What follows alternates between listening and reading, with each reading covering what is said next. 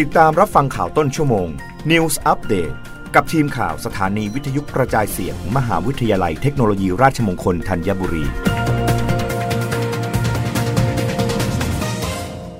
รับฟังข่าวต้นชั่วโมง โดยทีมข่าววิทยุราชมงคลธัญบุรีค่ะ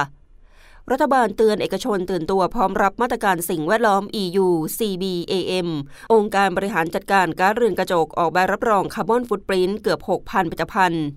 นางสาวรัชดาธนเดเรก รองโฆษกประจำสำนักนายกรัฐมนตรีเปิดเผยว่า ตามที่สหภาพยุโรปหรือ EU ได้ออกมาตรการปรับคาร์บอนข้ามพรมแดนหรือ CBAM เพื่อกระตุ้นให้ประเทศผู้ส่งออกเร่งผลิตสินค้าให้ได้มาตรฐานที่ปลอดภัยต่อสิ่งแวดล้อมตามที่ EU กำหนด จะเริ่มบังคับใช้วันที่ 1 มกราคม 2566 รัฐบาลได้ดำเนินการเตรียมความพร้อมไว้แล้ว มีองค์การบริหารจัดการก๊าซเรือนกระจก องค์การมหาชน หรือ TGO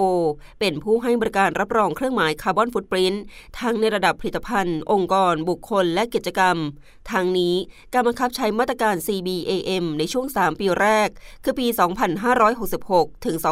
2568 จะเป็นช่วงเปลี่ยนผ่านกำหนดให้ผู้นำเข้าสินค้า 5 ประเภทได้แก่ซีเมนต์ไฟฟ้า ปุ๋ย เหล็กและเหล็กกล้า และอลูมิเนียม โดยผู้นำเข้ามีหน้าที่รายงานข้อมูลการปล่อยก๊าซเรือนกระจก และตั้งแต่วันที่ 1 มกราคม 2569 เป็นต้นไป จะเริ่มบังคับใช้มาตรการ CBAM อย่างเต็มรูปแบบ ซึ่งผู้นำเข้าจะต้องซื้อ และส่งมอบไปรับรอง CBAM ประกอบการนำเข้าด้วย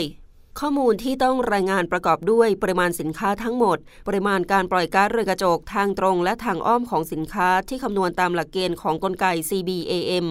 ทั้งนี้ ค่าปริมาณการปล่อยก๊าซเรือนกระจกของสินค้าจะนำคาร์บอนฟุตปรินต์มาใช้เป็นเครื่องมือในการประเมินด้วย ซึ่งประเทศไทยมีองค์การบริหารจัดการก๊าซเรือนกระจกองค์การมหาชน เป็นหน่วยงานที่ให้บริการรับรองเครื่องหมายคาร์บอนฟุตปรินต์แบ่งการรับรองเครื่องหมายคาร์บอนฟุตปรินต์ในระดับผลิตภัณฑ์ แม้ปัจจุบัน EU ยังไม่ได้ประกาศข้อสรุรุปรายละเอียดของมาตรการ CBAM และยังพอมีเวลาในช่วงระยะเปลี่ยนผ่านอยู่บ้าง แต่ถือเป็นสิ่งจำเป็นที่ผู้ประกอบการจะต้องตื่นตัวในเรื่องสิ่งแวดล้อม การปรับกระบวนการผลิตให้ปล่อยคาร์บอนต่ำการประเมินคาร์บอนฟุตปรินต์เพื่อให้ทราบปริมาณการปล่อยก๊าซเรือนกระจก